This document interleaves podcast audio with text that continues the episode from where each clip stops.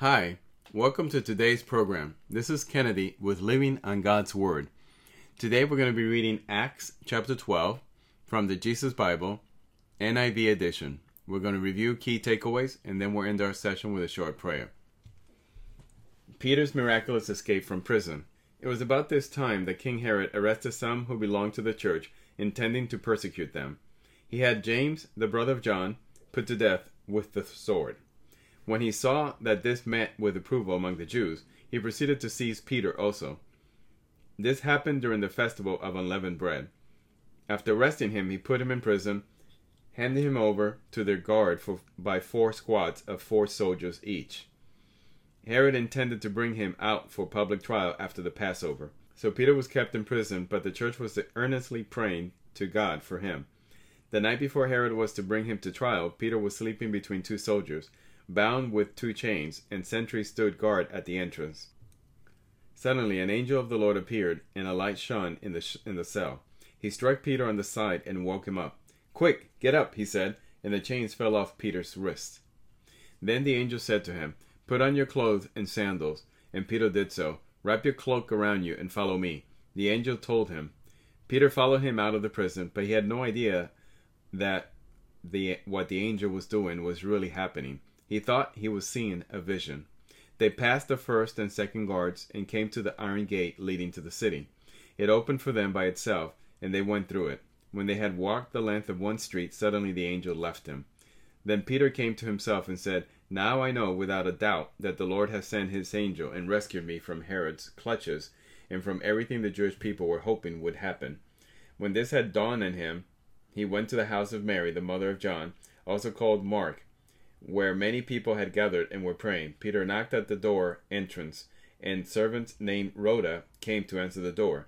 When she recognized Peter's voice, she was overjoyed. She went back without opening it and exclaimed, Peter is at the door. You're out of your mind, they told her. When she kept insisting that it was so, they said, It must be his angel. But Peter kept on knocking, and when they opened the door and saw him, they were astonished. Peter mentioned with his hand for them to be quiet and describe how the Lord had brought him out of prison. Tell James and the other brothers and sisters about this, he said, and then he left for another place. In the morning, there was no small commotion among the soldiers as to what had become of Peter, after Herod had a thorough search made for him and did not find him.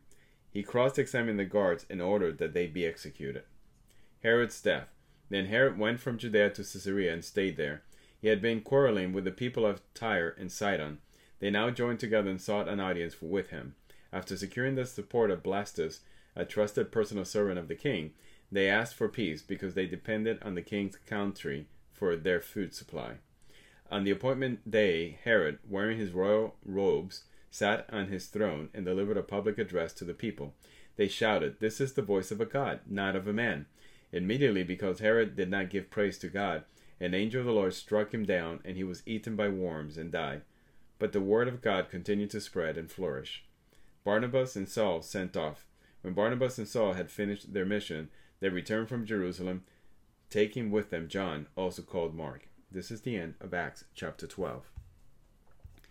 Now let us look at some quick takeaways.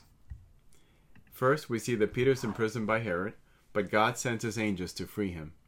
Second, Herod was upset and had the prisoners killed for allowing Peter to escape and did not listen to their excuses. Third, Herod holds court, and when exalted as a god by the people, he does not give glory to God, but claims it for himself, which causes God to smite him and kills him with a painful death that lasts five days.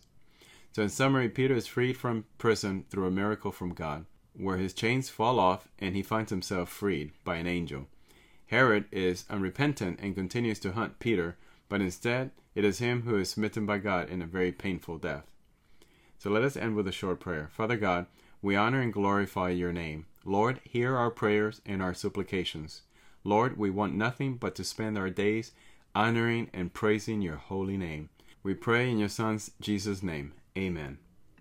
This concludes today's reading and interpretation of Acts chapter 12. We hope that you will join us again tomorrow. God bless you. This is Kennedy, your brother in Christ, always.